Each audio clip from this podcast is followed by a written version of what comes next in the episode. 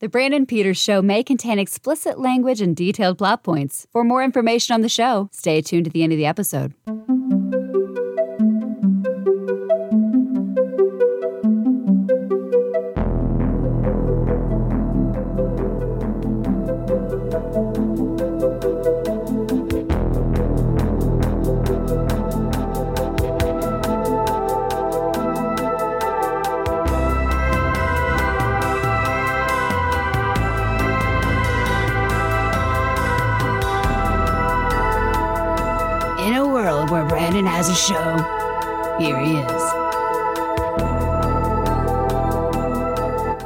Back, and thank you for listening to the Brandon Peters Show. Today invites you to a conversation on the 1994 film The Crow. To join me for that, I'm excited to have return to the show freelance writer whose work you've seen in such spaces as Esquire and InStyle, and the creator and host of the Adult Spelling Bee, Danielle Sepulveres. Hello. Hello, welcome back. Thank you. Good I'm- to be here. Glad to have you return. I had one of my favorite conversations on Working Girl last time, so Yes. I was like, oh, instantly on the on the welcome back. Actually, pretty much all my guests are welcome back. I haven't had a bad one yet, so That's always good to know. that's pretty good. Not in case any of them are listening or like, hey, I thought I was your favorite, Brandon. yeah, they all they all hear that, but you know, some of them more than others. But we'll keep that to me. But yeah, so how have you been? I've been good.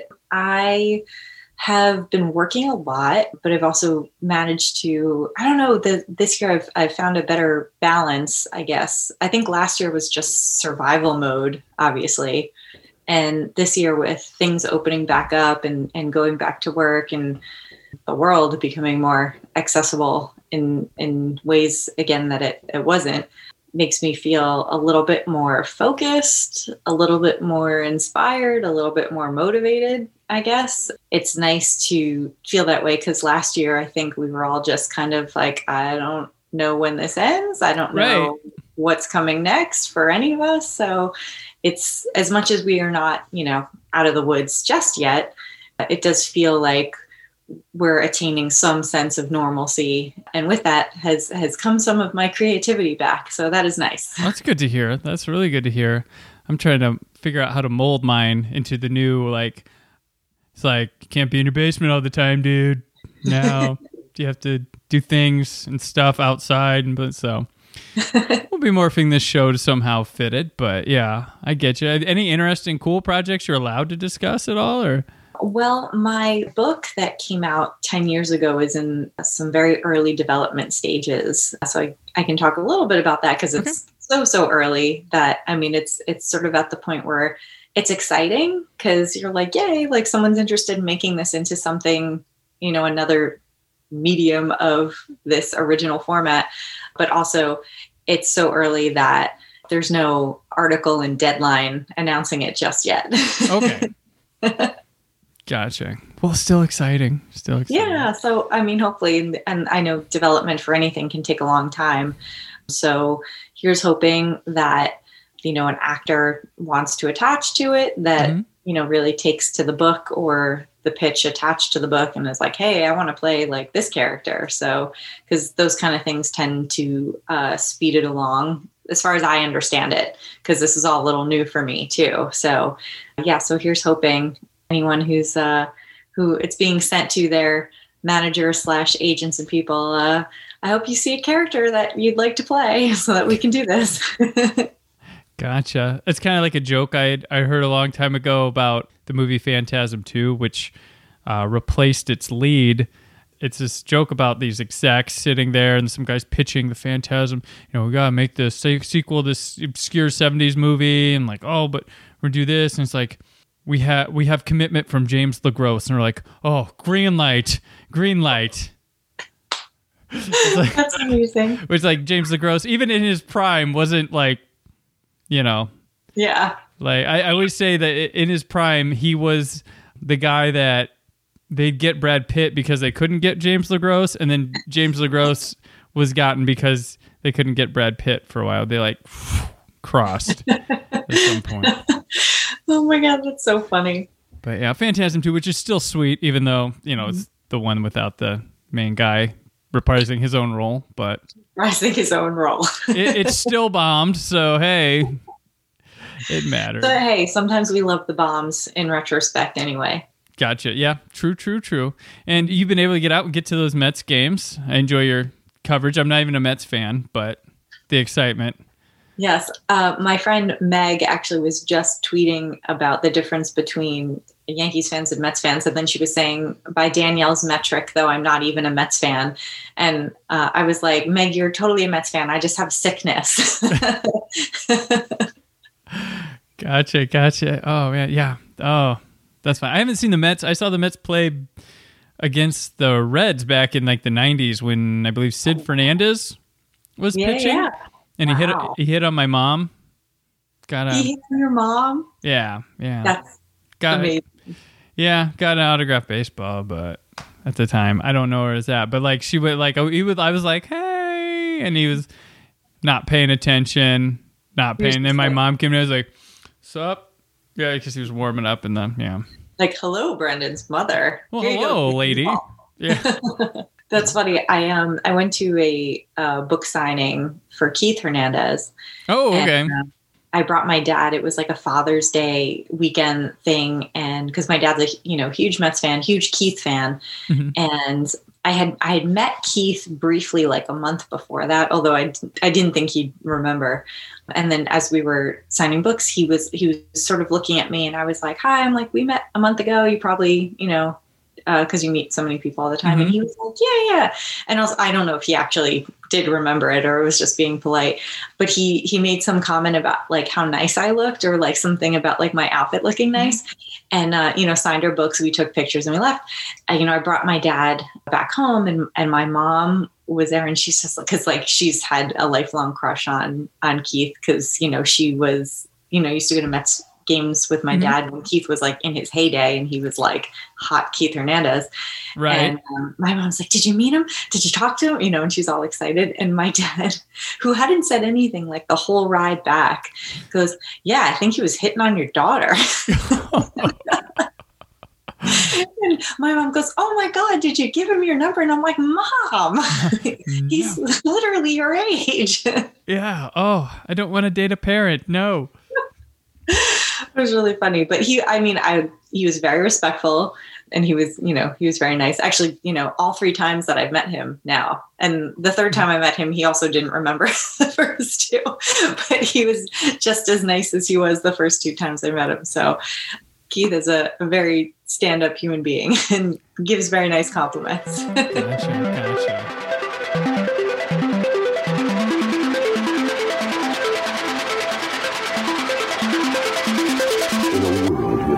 Justice, one man was chosen to protect the innocent and to make the wrong things right. It's not a good day to be a bad guy. The film the critics are calling dazzling and fiercely hypnotic. Bye-bye, Bertie. Brandon Lee is sensational. A triumph. Brandon Lee. I love you. The Crow. Rated R.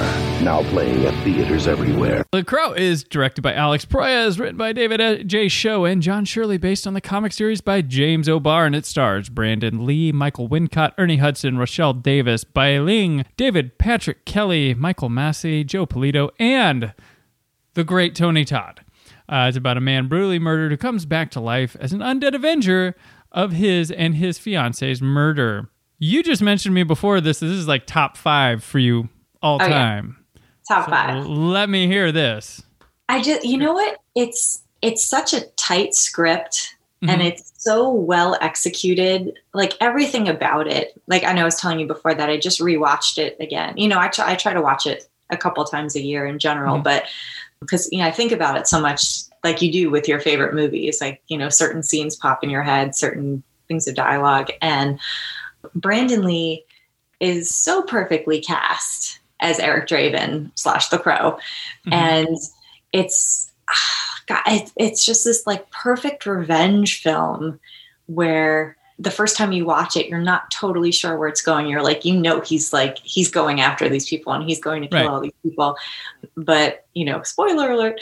Uh, in the end, like the, you have these great fight scenes and you have these great shootouts, but the fact that he kills Michael Wincott by literally just instilling him with the memory of all the trauma and all the pain of what he caused Mhm. is something that makes it a little bit different than your typical like movie based on a Oh comic book because you always get the the fight out to the death and you always get like you know the the sword fight or the gun fight or the you know good old fashioned like beating each other with your fists. And so i really like that moment where he uses uh, the memory that actually ernie hudson had that Yeah. he he saw through ernie that he kept and and then used it to to save his life well to sort of he was already dead but you know what i mean to like Yeah.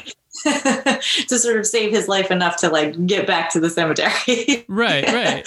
I mean, it's it's like supernatural death wish, but instead of just like going and just kill. I mean, the he kills the whole gang, but like it's they're idiots or whatever, mm-hmm. and he gets to the head of them, and he's really like, "This is what you did." Like it really feels like someone getting their justice, their comeuppance, uh-huh. their judgment, their you know everything, and feeling it, which is more than just stabbing or shooting, and yeah, it's much Yeah. deeper than that. It is. It's yeah, and it's so satisfying. Like you just said, like there's just something about that that you're like, yes, this is this is justice. You just feel like in the end you're happy that you know they're clearly like reunited in Mhm. in death. Him and Shelley. They're uh, the girl, the skate. They're skateboarding little teen punk that they Yeah. teen punk that they keep an eye on. I feel sort of sad for her, you know, because she she's like all alone in the world. That's one of the things I love about the the cinematography in it is that it just it shows this very lonely city. And Yeah, it's very dark and very, you know, scary and unsafe city. And, you know, and she's just like wheeling around in it. And she had these two people who looked out for her and then they were both gone like in an instant hmm and her you know she has her her drug addict mother who that was also kind of a a wild scene. I still remember the first time seeing that when he holds her arm and i'm like what is he doing? What's he doing? And like the, the drugs come back out of her arm. And i was like this is so wild this movie. And he, he kills Funboy. Right.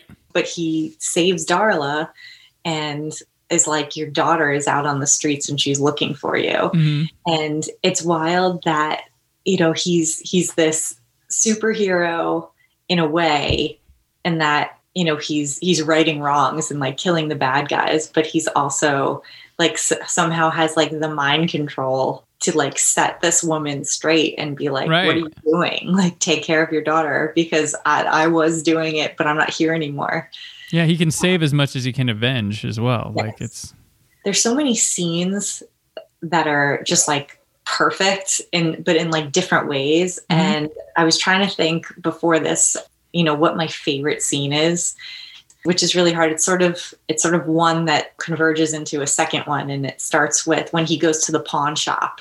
Oh yeah. and he's you know questioning that sleazy pawn guy and he's like really about to torch the place. And the guy's like take whatever you want. And he's like thank you. But like because you know he's not interested in that. But it's just he he just nailed this sort of those like moments of levity where someone's about to die and he's completely in control and but Mhm. also just i don't know he's just a little bit irreverent about it like you're gonna die you contributed to the death of so many people or like uh, like all this stuff in your case was stolen from good people by Yeah. criminals and you encouraged that you supported that and then when he leaves and Ernie Hudson pulls up and they sort of interact for the first time, and Ernie Hudson is like, he goes, Move and you're dead. And he goes, and I say I'm dead and I move. And it's just like, it's almost poetic, yeah. uh, just the way that plays out, because like almost immediately, like Ernie Hudson is like, knows like not to shoot him for some reason, you know, and like doesn't Right. and they have that whole conversation and he's like sit over there and you know and he he does but then he you know completely disappears but it's so i don't know like i love that introduction of him Mhm. it's it's like you know they always say with um gordon and batman Right. and how they become allies like it, it has like that feel of Yeah. they do this little dance with each other and then that they realize that they can work together and yeah, I think that's that's my favorite. And then my probably my second favorite is when he shows up to that meeting and jumps on the table where Oh, they're yeah. all sitting at the table and like that like goes into complete chaos. Like that's a really fun scene. Oh yeah, there's a scene like that that opens up the Punisher War Zone. If you've seen that, Yes. right? yeah. So I wonder if they well, it was probably lifted from a comic, but still. Um, but yeah, it's really and and Lee mentioned in that scene where he's talking about I'm dead and I move and whatever. Like you really see him turning a corner as like someone who could carry a movie and had some uh, charisma that I I've seen some of it like uh Showdown Little Tokyo. I love it, but he's not really jumping off. Yeah. He's okay as a goofy foil to Dolph Lundgren in that movie, but he really wasn't captivating. And this movie was possibly going to be straight to video when they when he was alive shooting it.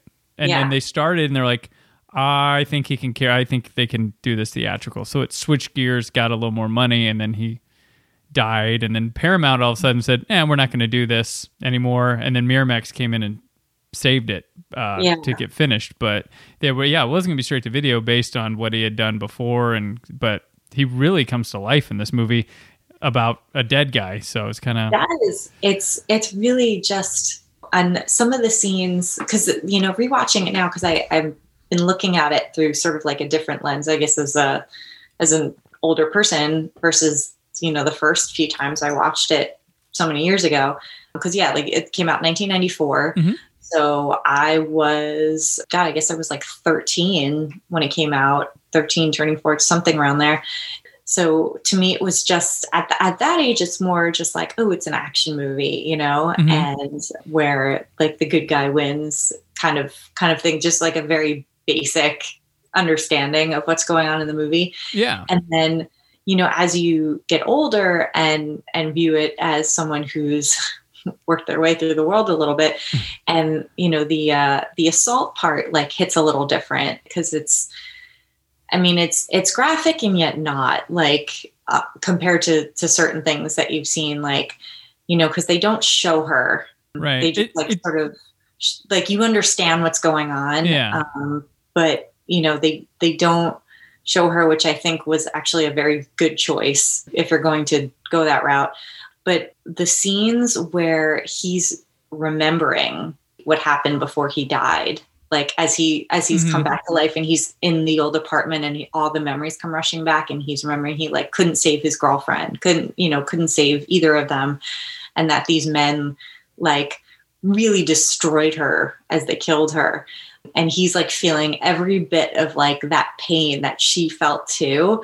And like that resonates like so much more now to me than than it did then it makes me think about how they've been trying to like make another crow movie for a really long time and it keeps getting held up like they've had different people attached different directors attached they've had a script and the script got thrown out now this new script and i think the latest i had heard was like i think not since like something like 2018 was like the last i heard that mm-hmm. something was happening and then that stalled out too so i don't even know if it's even happening but I was like, if they're going to do it again, because I, I, I genuinely, I mean, I would see it for sure because I, I love, you know, the mythology, the whole, you know, storyline of the crow. But the 1994 one is so perfect to me. I would actually consider watching one where she actually comes back to life instead. Yeah, yeah. You I mean, it feels like I mean he got shot and killed, but like the Yeah. worst happened to her. like, yeah.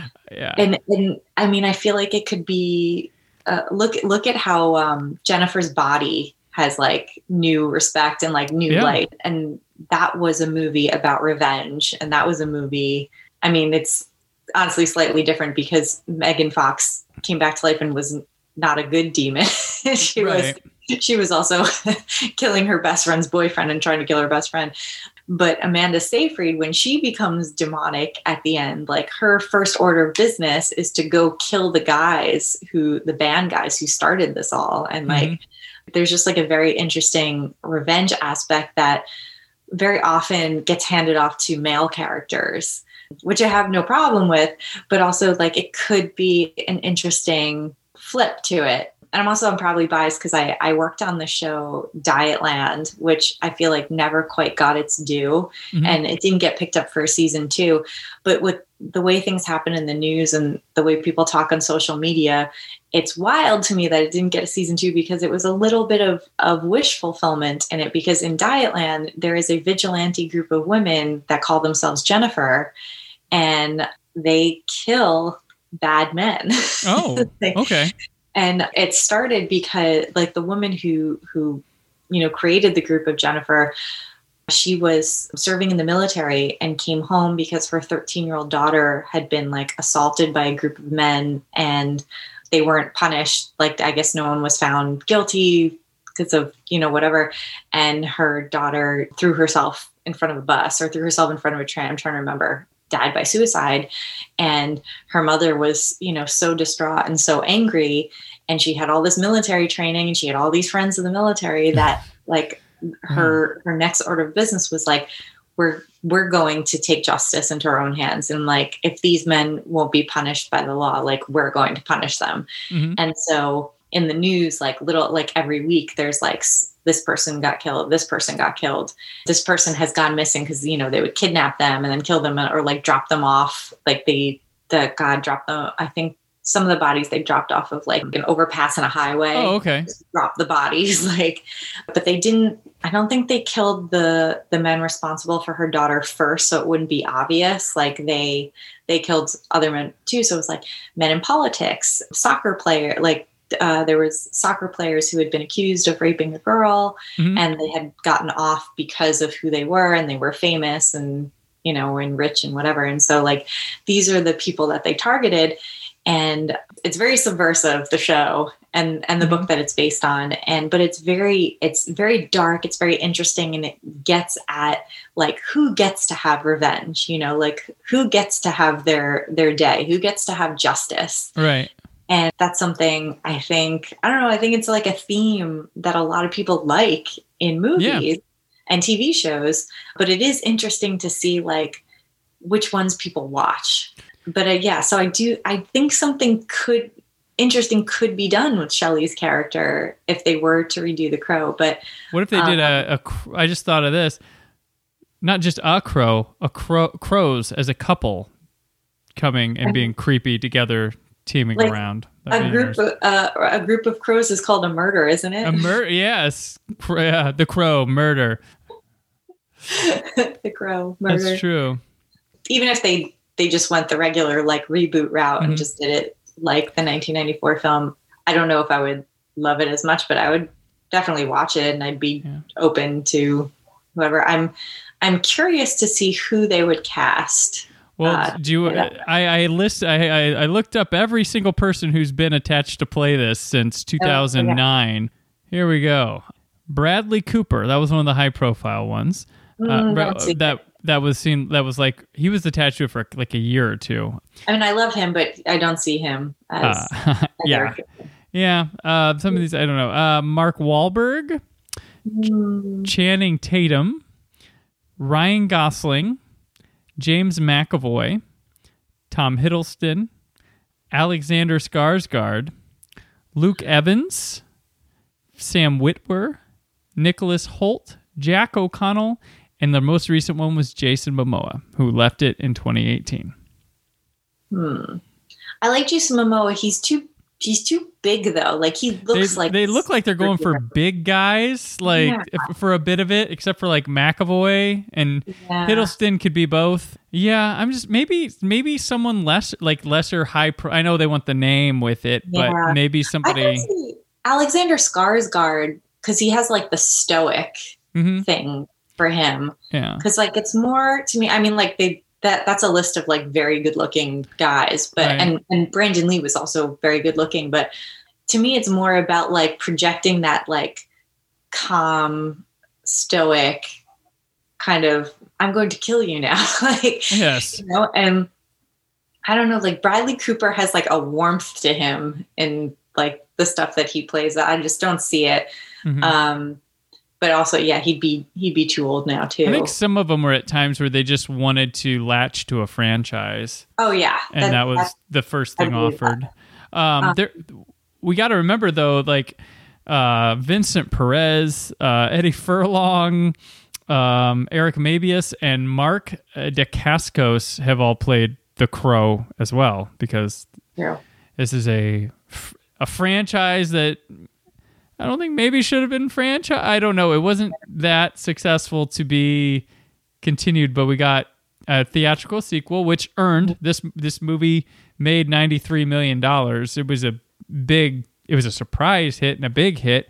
So they got Crow City of Angels, and right. then Angels. got two straight to video movies and a TV show uh, Yeah. out of it. So I've only seen the Crow City of Angels, but it was long ago. I haven't. I think I may have rented one of the straight to video ones, but I can't. I couldn't tell you a thing about it. Yeah, I definitely didn't see the straight to video ones. Which had like Kirsten Dunst in one, uh, Yes, yeah, Jodi Lyn O'Keefe, David Yeah. Boreanaz. Like there's some name people in these.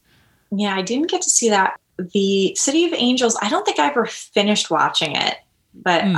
I, I should go back and try again. It's on HBO Max.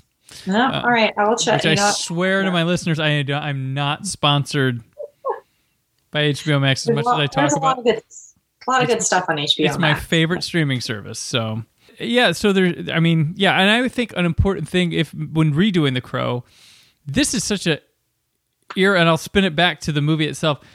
It's such an era specific. Like this is a grunge goth staple of Yes. the '90s. Like Oh, if yeah. you want to put like the like make a collage scrapbook of the '90s, The Crow goes somewhere in there for Oh, yeah. sure. And Absolutely. I would try to make it of the like. I think that the idea would be to try to make this dark, brooding thing. But Mm-hmm. if that's not, you need to make it fit of the time. You need to find a music fad of the time to build on, and go with that. And I because I think that's just as important to the Crow. It it, it lends it its attitude. It lends it its look, its feel, and I think you should do that if you're remaking the Crow. The City of. Angels was allowed to do that because it's of the same same era, but Right. it's very informed by it, and it's got such a like uh, Alex Proyas, who this is his first feature film. He'd done some music videos and stuff. Mm-hmm. He had this. He didn't pan out really as a director after. I mean, he's still working, but Yeah. this and Dark City, which he did after this, which I'm also a really big fan of, just aesthetically pleasing, just costuming, lighting, city masterpieces. Like Mm-hmm. they are outstanding. Like these are city. Like I don't want to live in this city, but I want to like do a safe visit and kind of like get the feel. Yes. Yes, exactly. Like definitely don't want to live there. But I feel like I read somewhere too that after what happened on the set of The Crow with the mishandling of the Mhm. props and and you know and Brandon obviously getting killed, that it just it messed with him mentally for a long time hmm in terms of working, which I mean I imagine it would, but as someone who works on a set now like so many years later Mhm. it's it's so it's just nuts to me that the safety protocols that i'm used to weren't even the norm then that was the 90s like how are you not being as safe as possible It was a rushed shoot and a lot of not communication. I, I read like a detailed rundown of the events. And it's just like well this guy switched this and then this wouldn't go with this but they didn't have time to go order this and this and the, and somehow there was a dummy bullet or something that mm-hmm. should have been switched out was switched out got switched out got put in got locked in a chamber while other ones were not. Yeah. And poor michael massee who is passed away like five years ago but he's the guy who pulled the trigger yeah. on it and it haunted him forever yeah like he was still giving interviews talking about it as as far as I could see in that. That's haunting. And it was during this it was the he shot the shot was during the scene where they were filming the flashback of the awful stuff happening. It's just a nightmare yeah to think of. hmm Because he gets Just- shot at a lot in this movie, and I'm like, yeah he does and, You, and you're like, which one? You have this sick game in your head of like, was this the one that did it? Was this the one that I, did oh it? Oh my god, it's terrible. I know that. I think I try not to think about that when I watch it. And I was like, it was, because like, you know, in the back of your head, you're like, well, I read, I because we've all read the thing about you know what Mhm. happened. You're like, this is a scene where it happened. Oh my god, is this? Oh, I don't want to. I don't want to think about it. I don't want to think about it. Like, it's awful. Do you Um, remember where you were when you heard about it? I do. It's weird. I do actually. Yes, I remember. I would actually was at school, hmm and I think it like grossly like raised the mystique of the movie of like everybody wanting to see it. Yeah. Also, like the way they reported things back then, like Mhm. to my memory, was you know which is awful because we're seeing that a lot now too in terms of because 90s was like big for pop stars and now we're seeing like them speak out about how they were covered in the news but in, in terms of like Mhm. entertainment reporting I, I feel like i remember like headlines being like oh it's a conspiracy like his dad died on a set now he died on a set and it was just like kind of like spiraling out of control saying like someone was like out to get him Yeah, there Um, was a there was a very big conspiracy. Like I dug into that hole for a bit uh, Mhm. when I was because I was early internet days. And yeah yeah right because it i mean because it feels that way like and then it's it's i you know it's gross and disappointing that it could be chalked up to just negligence you know because not not that either way is good because we lost like a young man who you know had his whole life in front of him Mhm. which is just tragic and aside you know aside from being talented like he was he was just a young man who should have been able to live his life like talent aside the fact that it was just plain old shitty negligence that you know like you were saying bad communication just rushing and trying to save money and and someone not doing their job as well as they should be doing their job and not talking to someone else about the job that they did you know it's mm-hmm. it's like a terrible just a terrible terrible chain of events that led to it Right. that could have been avoided Yeah, and it's this isn't like this is yeah this is idiot communicate. This isn't John Boorman having Linda Blair at the edge of a building during Exorcist Two dangerous like where it's like she's not even on a harness? Like like this is just s- smaller production problems mm-hmm. because of how rushed how little money they give and this helped Yeah. change that. But i'm still sure there's other issues nowadays that will come later on and such and just yeah, and you know it's crazy. So like i was on my way back home from spring break with my parents and it was a breaking news update on the radio and i was like whoa what? And and then i was obsessed with they're gonna finish it without like what are they gonna do? And then you know it's crazy though? One year later one year later coming back on that same florida trip we'd go on on spring break when i was a kid kurt cobain was dead. Oh my god. They have Oh. it was like exactly one well it's not to the day but of the week. But yeah that week. Yeah. Oh my and, god. and that was the same trip and breaking news. And in like 95 i'm like nobody die hearing the radio in my parents car on the way home. Like seriously. so yeah just insane. I'm just like um closing the door. But yeah the the dying um having to like and the crazy the thing with his father for the listeners who mm-hmm. may not know his father was bruce lee mm-hmm. and he he died at a girlfriend's house of a medicine that was given to him incorrectly. He was not so where they get confused with that a lot of the times. And this is so creepy. So like you feel like somebody wrote the book of the world uh, or something and we're just living it out, but his his father did a movie called Game of Death. He was in the middle of that when he died. Mm-hmm. They finished that without him with a double.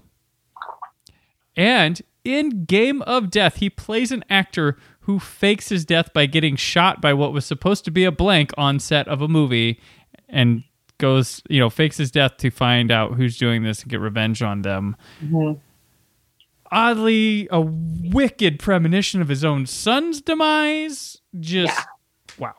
Like, it's it's the exact kind of fodder that conspiracy theorists love. if you tell yeah if you tell somebody that like they- they'd be like you're full of shit. Like in 1983 like yeah it's gonna you know yeah that, that's yeah only in a movie. No real life's crazy too. But yeah just it's it's so crazy. And then they filmed and do you know who his sta- his stand-in was that they would um have his that he would stand in for brandon lee no winds up being Ch- he didn't have he didn't go by this name then but it's chad Stahelski who directed john wick 1 through 4 oh yes yes i've met chad i Yeah. worked on Wick. yeah oh my god i didn't know that was him wow Yeah, he he stood in, and he was he went by Chad Stowe something. It was a different last name. Okay. But yeah, he wound up being the guy who filled in for, and they would digitally. They did. It was early, so this is a not only that it's a huge mo- moment for digital effects Yeah. because we Oh, had yeah. Jurassic Park was like the year before, and everybody like what? And this is where they got used cosmetically, and they would replace the face in a couple of moments, and that still that technology still gets used today. Like they used it on like just to. Well, this this movie's now almost ten years old, but Skyfall, when Daniel Craig's riding the motorcycle all across the train, it's a stunt man, but they put Daniel Craig's face, and you can- you can, if you're looking, you can tell. But that they still use that, and now they're creating people from the dead. Uh, They um uh what's it called when they did that Game of Thrones scene where they're yelling shame and ringing the bell. oh yeah, And Lena Headey is walking. They had the someone do it naked, hmm and then they put her face oh okay, on the person. Um, and so they both like so I think from what I read, I'm trying to remember, I read I read whole like rundown of how it worked. And so the the body double walked naked and they shot it with them. And then Lena did it clothed, but I think in like a like some kind of a bodysuit or something. I'm trying to Okay. remember what she had to wear for it, or maybe like a like something that was Just like green? to, like a green uh, screen Okay. suit, like something like I'm trying to remember exactly, but like she had to walk it, but they had to like walk it like exactly the same way, so like I guess could, they could like match it up as well as possible. But yeah, but it's it's her face on somebody else's body. okay. I actually didn't know that about that one. I I didn't I didn't do a lot of like behind the scenes research. I just kind of watched Game of Thrones and went with it as it went along. But that's really cool. I mean, I would have thought it would have been Lena Headey because she's got naked in a lot of movies and stuff before. I, yeah, I wonder. Yeah, I actually thought about that. I don't know if she ever said why that scene or whatever, but also there, it now seems to be coming out that a lot of the actors on Game of Thrones were not like super thrilled about all the nudity and Mm. just like did it 'cause, like Emilia Clarke. I think she was like super young and inexperienced when she first got the part and just like said yes to anything. And I feel like she sort of hinted in interviews lately that like certain scenes, she's like, I don't know that I really needed to not be dressed for that. like, Yeah, uh, yeah. Well, this is what I gotta do. That Yeah. that probably that kind of pressure, and yeah, I mean, I, like I've read all the time about how uh, Kate Winslet like fully believed in doing the nude scene in Titanic. Mhm. Um, but that the problem was like after that, her agent kept getting scripts where the character took their clothes off because they were like, okay, so she she'll do it. Like she's one of those people who will do it. So now let we'll send her all the all the shows and all the movies where you know the actor gets naked, and um, I think she's like commented on on how that like became a thing for her that they just expected her to do because she did it once. Gosh, mm, yeah, yeah. I mean, when those nude scenes happen, I mean, it becomes a big, big thing. Yeah. Pre intimacy coordinators, which is now like a big job on set. Like Mhm. HBO won't shoot any shows without them. Um, and I think Showtime and a lot of the other cable shows, because I mean, I, I know they work on network shows too, but network shows aren't doing as as racy of scenes. SNL did a sketch with an intimacy coordinator. I think. Didn't yes, I think they did. I think. Um, and uh, there was I worked with one for an HBO show, and she was a complete sweetheart and so nice. And I actually I didn't have to work with her in terms of a scene, I should say. She was just on set, and we we got to know each other, and she was really cool. But yeah, it's it's become a really big thing. And the thing is, I'm lucky that I never felt like I needed one for any of the stuff that I did, but I can see where like what we were talking about before with like actors being like i guess i have to do this like i guess Mhm. i should just do this with them feeling like they understand what's going on they read the script they know but then they get to set and sort of have not even necessarily second thoughts but have a different idea of like what was supposed to play out versus what the director wants Mhm. um, and then you have an intimacy coordinator who can just be like well like what are you comfortable with like what are you like what would you do in this scenario and like how and then like you know work with the director to be like okay so how do we do something that keeps everyone comfortable looks good on film and satisfies everyone involved. Like this is what the writer wanted, this is how the director wanted to shoot it, this is what the actor's comfortable doing. Like, how does that all coalesce into the shot?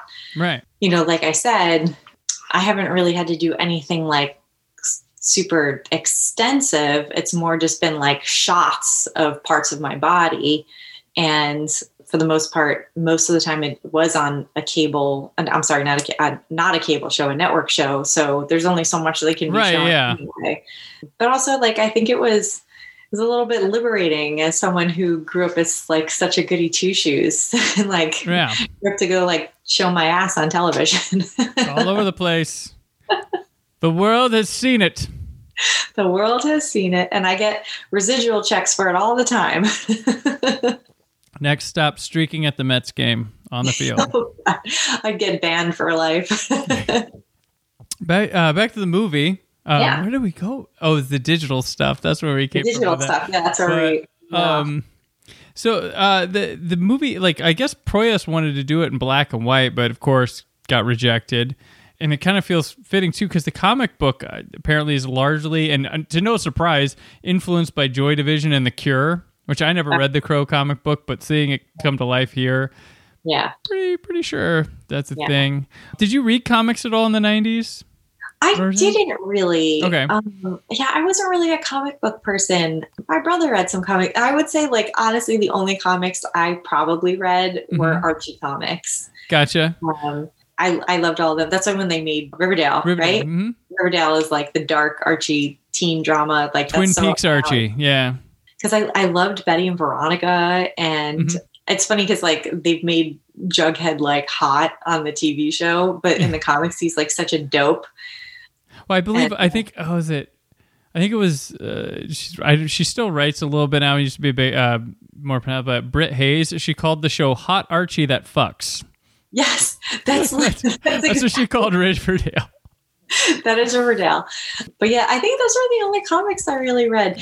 And wh- you know, which is a shame because I think I and it wasn't even that my parents sort of instilled this in me. It was just sort of the sense that like comics were a boy thing, and so I just I never really got into it. You know, actually, though, in college, I had a very interesting class called Texts and Contexts, and uh, during one part of the semester, we actually did read some comic books. Although actually i think there were more graphic novels. Like there were some comic books and some more graphic novels and i found them very interesting. And i always meant to like read more and i just i just never did. But someone was saying to me recently because i think i was talking about horror or something and they were like there's a lot of good horror comics if you want to get into it like you know just dig deep on uh, twitter or the internet and you can get some really good suggestions of stuff so at some point i think i will probably become a comic person but There you go. for most of my life i i really haven't been i guess that's why also i don't get too wrapped up in in the uh the fights people have about marvel and dc and the movies versus comics and stuff and Can't tell. You can't say any of them aren't your thing or are bad. They're all perfect. all the Marvel movies are perfect. They're, they're the most uh, um cinema.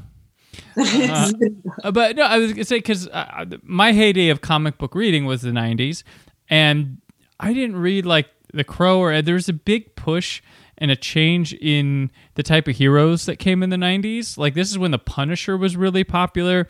You Yes. had Ghost Rider, the Maxx, Deadpool, Spawn, Grifter, Lobo. Those Rob Liefeld type guys, where they would like be really jerky dudes, cuss, and they would kill the villains and stuff, and it ended up like it like leaked into Batman, which I was reading. So in the '90s, they they broke Bruce Wayne's back in Knightfall, which you might remember being portrayed in Dark Knight Rises. But he had a guy named Azrael who was he was working with. He was this like guy named Jean Paul Valley, and he mm-hmm. was blonde and he was younger and he was an asshole. And he got to take up the the moniker of Batman when Bruce mm-hmm. Wayne's back was broken, and it was the Batman people being like, "All right, assholes, you you saying you want to kill her, Batman? Here you go." And it was terrible. And Batman had this like like mechanical suit thing and he told Robin like basically fuck off and he went like crazy and so meanwhile it took like 2 years but then they had KnightsEnd where Bruce Wayne came back defeated Azrael cuz Azrael is the guy who defeated Bane and then Bruce Wayne comes back defeats Azrael becomes then Bruce Wayne's like I need time off and Dick Grayson became Batman for a bit there. But this mm-hmm. guy like turned me off from reading Batman. Like I was just not in this type of guy but it was it was the writers going you'll see what happens and yeah i got turned off. I didn't i didn't want batman to be that way but there was a desire Right. to make batman more edgy. Of know? course. and they've done that they've done that since then. I don't i don't keep up with my comics are like in it gone in it gone like i'll find something pick it up read it and Yeah. but i'm not like I, I'm not hardcore and i'm probably not reading anything that anybody finds cool anyway but but yeah so this was a time like this there was like yeah so we got these dark dark heroes of the era Yeah. with names like eric draven like the most goth name ever I know.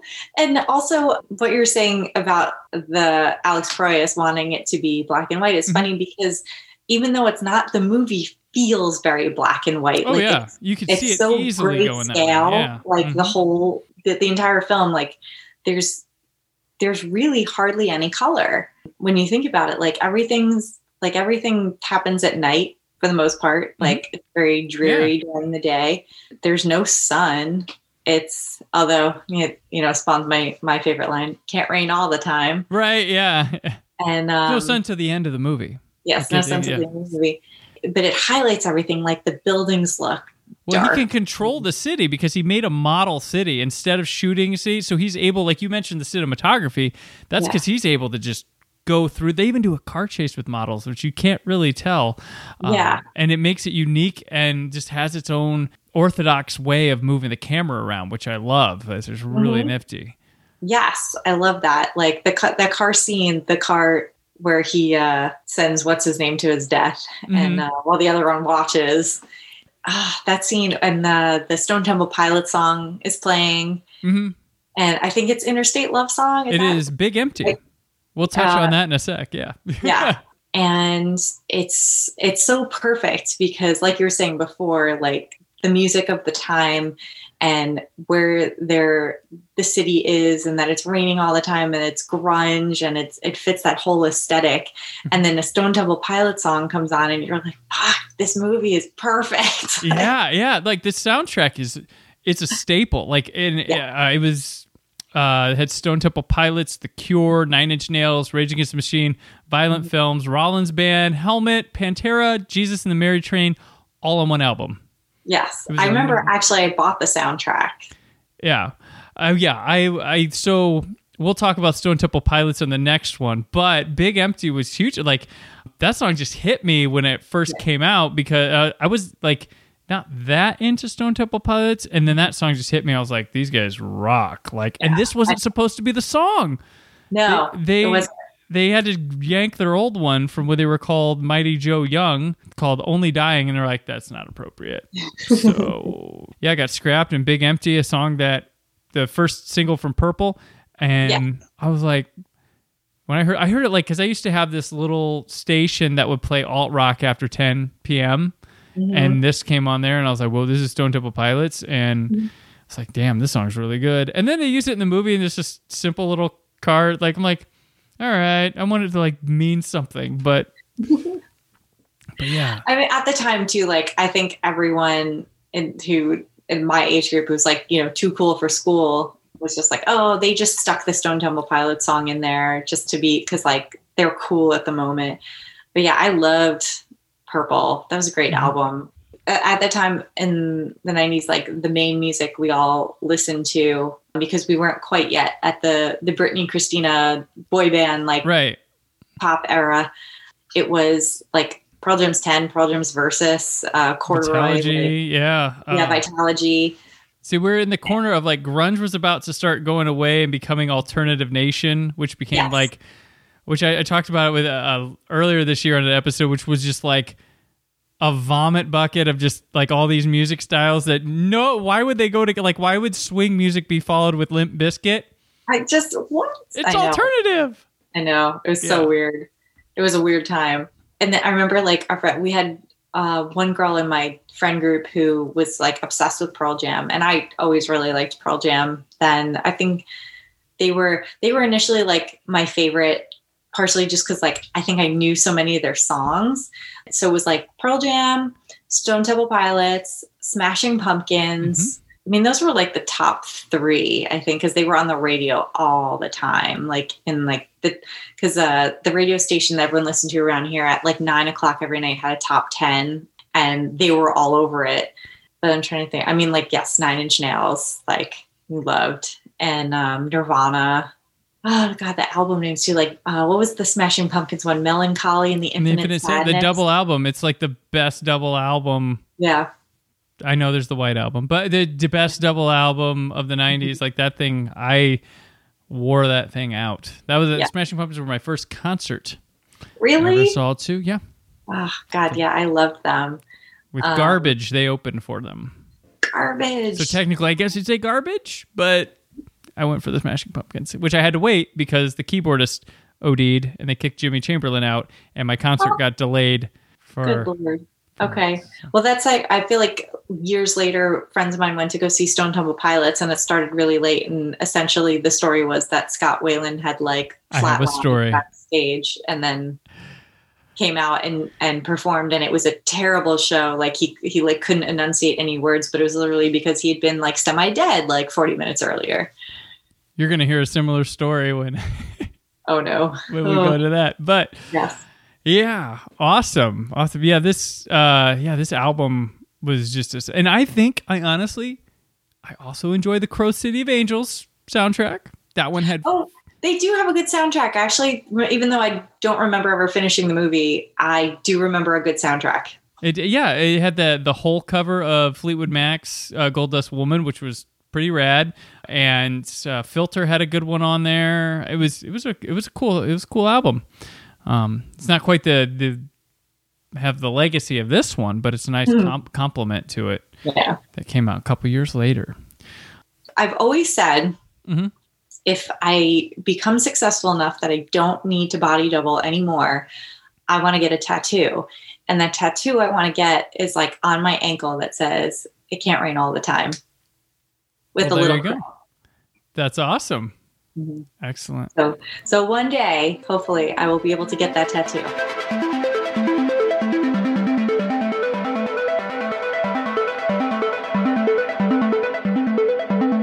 What else? This is where we discuss anything we may have taken in recently movies, books, TV, maybe something we wrote, maybe something we produced, maybe something we're working on.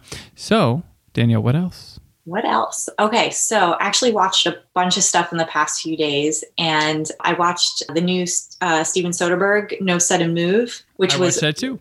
yes, which was written by uh, the incredible Ed Solomon, and I loved it. I thought it was like this perfect, like perfectly paced, very tense. What's going to happen next? How many people are fucking? How many people over? Like who's going to come out on top? I don't understand what's like. You have to take down the big four because they're the ones who are, Mhm. who are capitalizing on all this senseless death in the first place, and I loved it. I thought it was really smart and really well done, and also what a great cast.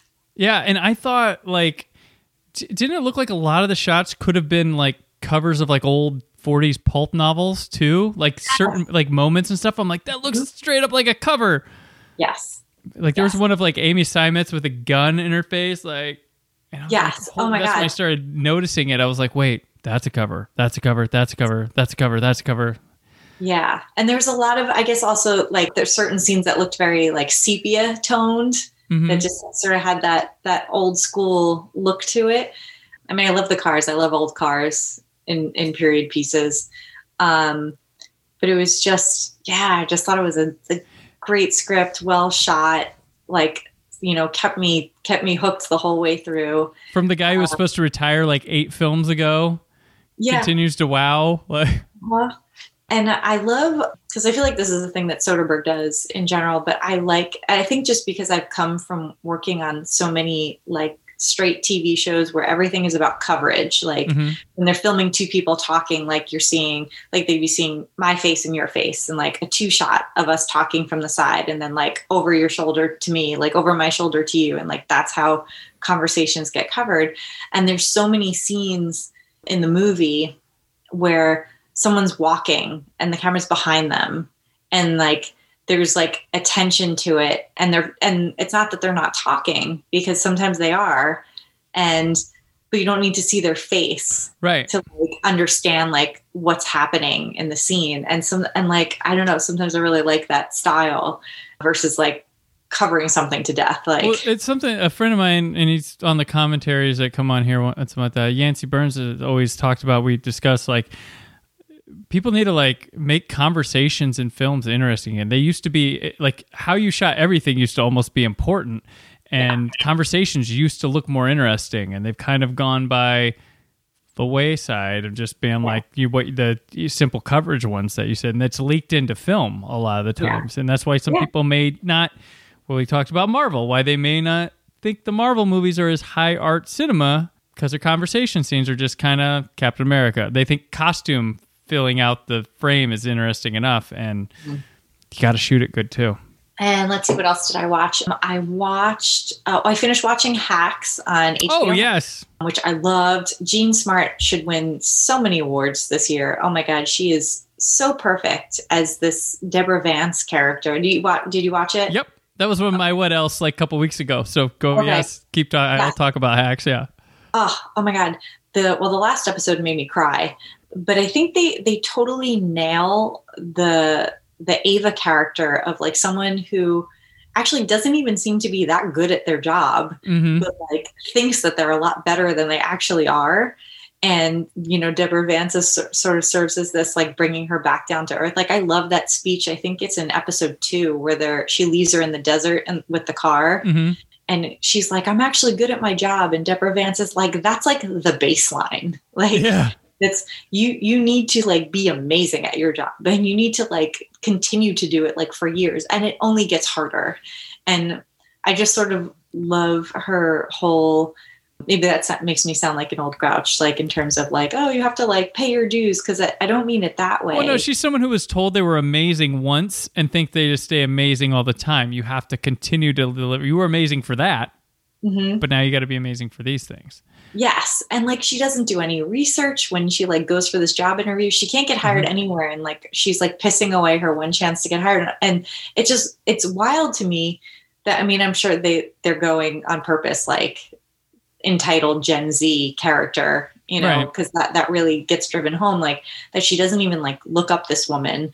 And also how does a TV comedy writer in LA know so little about stand up? Like she knows nothing about stand up and she goes out there and, and she thinks it's like awful to be going to like like a world renowned uh, Las Vegas residency and she's like, "Oh, Mhm. I'm like this like I'm too good for this." And I'm like, "That's like a dream job for a lot Right. of people. Like what are you doing?"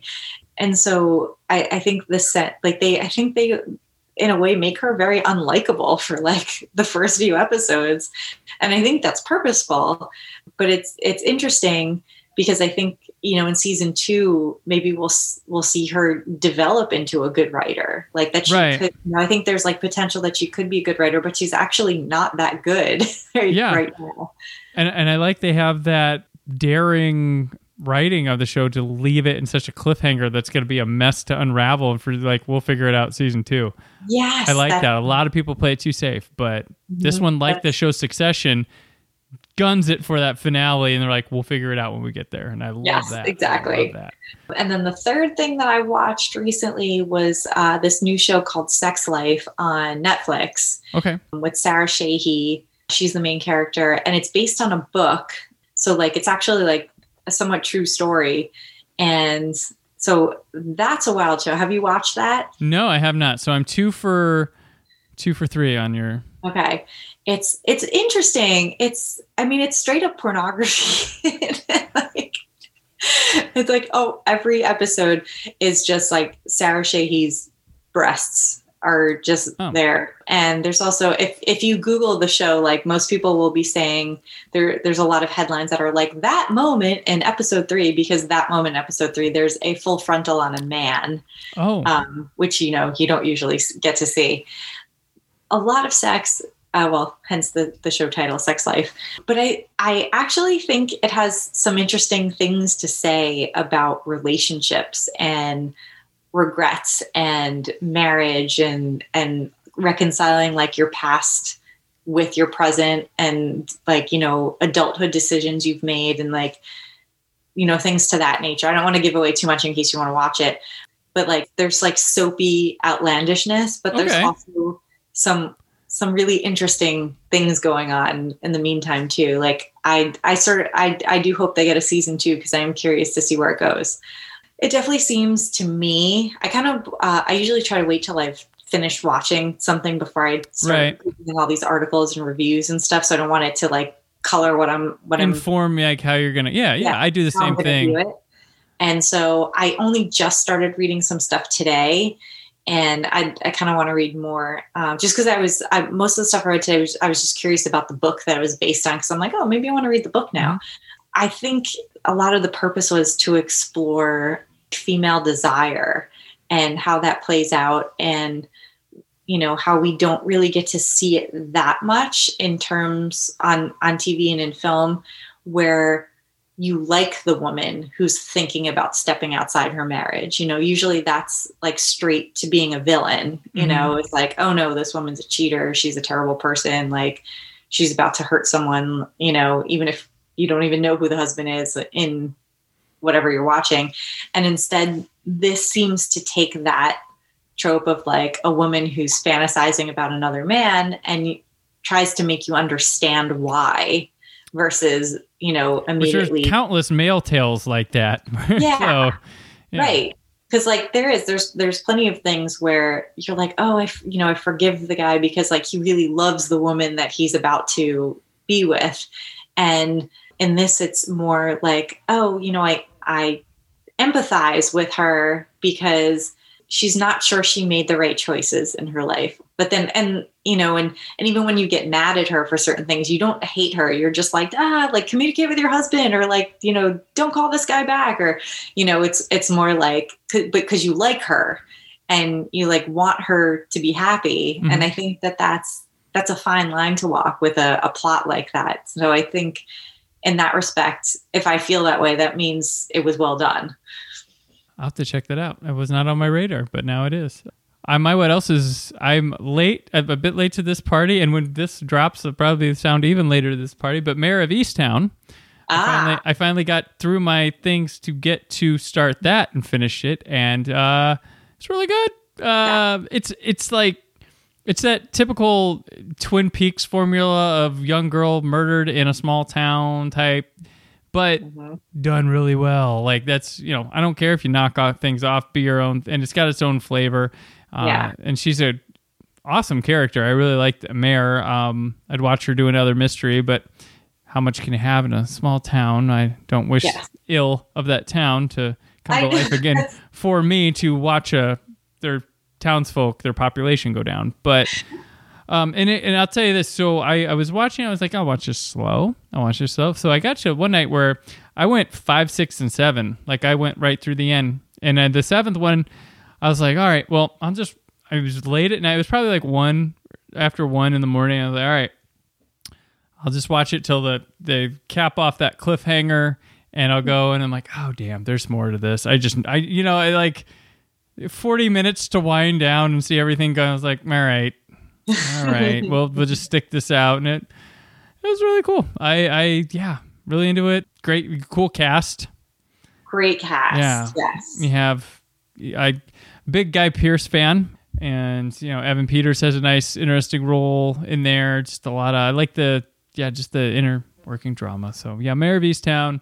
You've probably seen it, but, mm-hmm. and yeah, that's on HBO Max. I know. I know. But it's also one of those things. Once you know the ending, kind of makes you want to go back and rewatch a little bit of the See if it fits together well. Yeah. Yeah, yeah, Yeah. Like you said, Kate Winslet was fantastic. I I felt like it dealt really well with grief. Whenever a show really kind of nails like dialogue wise or just even portraying what it's what it's actually like or what it feels like i'm always so impressed because it's really hard to do to like actively show someone grieving without making it tiresome because that's one of the things in i think in real life is that people don't ever want to admit that it's like a day-to-day process because you don't want someone asking you every day how are you doing Right. you know, is everything okay like because no it's not but you're surviving and that survival looks different for different people and that's why so i you know she she sort of like avoids facing that the whole series Mhm. and then that widow asks her you know like does it get better and she's like no it it doesn't it's it's terrible like every day and then the final shot of her going up into the attic i thought was so good like yeah. because like I really didn't see that coming. Although I guess I probably should have. But you know, when she wakes up when she's sleeping next to her grandson, and she wakes up, and you know her daughter's gone off to college, and you know driven out west, and uh, whatever it's happening, and and I I kept thinking like.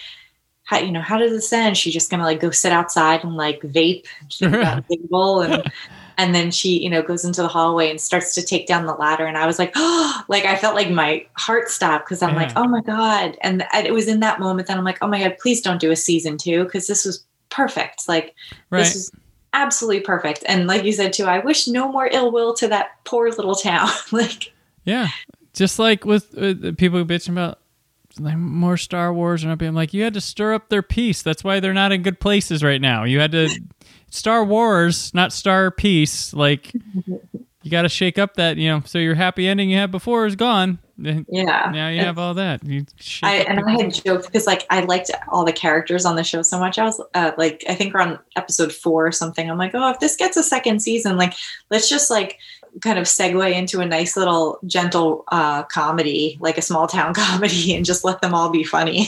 focus on the uh, what, the 30th anniversary of that basketball team. Make it a little more lighthearted. Things are different now than the last time. Yeah. exactly. do that. Yeah. Yeah. Excellent. All right. Well, that'll do for today. Danielle, I'm so very happy and honored to have you return to the show. It's been Well, great. thank you for having me. Uh, please let everybody know where they can keep up with you and your happenings uh, around the webs. The best place is on Twitter at ElleSep, E L L E S E P. You can also go to my website, which is daniellesep.com, and read all of the things that I've written. And, you know, send me emails if you would so desire. If you'd like to buy my book that is in its early stages of infancy development, um, it's called Losing It and it's barnesandnoble.com, amazon.com. I believe you can also request it from your indie bookstores because it's just been out for a long time now, so it's probably not floating around on the shelves lately, but you can ask for it. And yeah, I think that's probably it for now. Excellent. And I'm on Twitter and Instagram at Brandon4KUHD, written work at whysoblue.com. There's more from The Brandon Peters Show this week, but until then, always remember to keep the positivity in your online film chatter. Thank you for listening. The Brandon Peters Show is a Creative Zombie Studios production. Produced by Brad Shoemaker and Brandon Peters. Written and edited by Brandon Peters. Announcer vocals by Jessica Alsman. Theme song by Metavari. Web design and show art by Brad Shoemaker with Brandon Peters. All music and clips featured in the episode are property of their respective studios, and no infringement is intended. Additional information on this and other episodes at BrandonPetersShow.com. For any inquiries, press opportunities, or sponsorship, contact mail at BrandonPetersShow.com. The show is available on Apple Music, Spotify, or anywhere podcasts are found.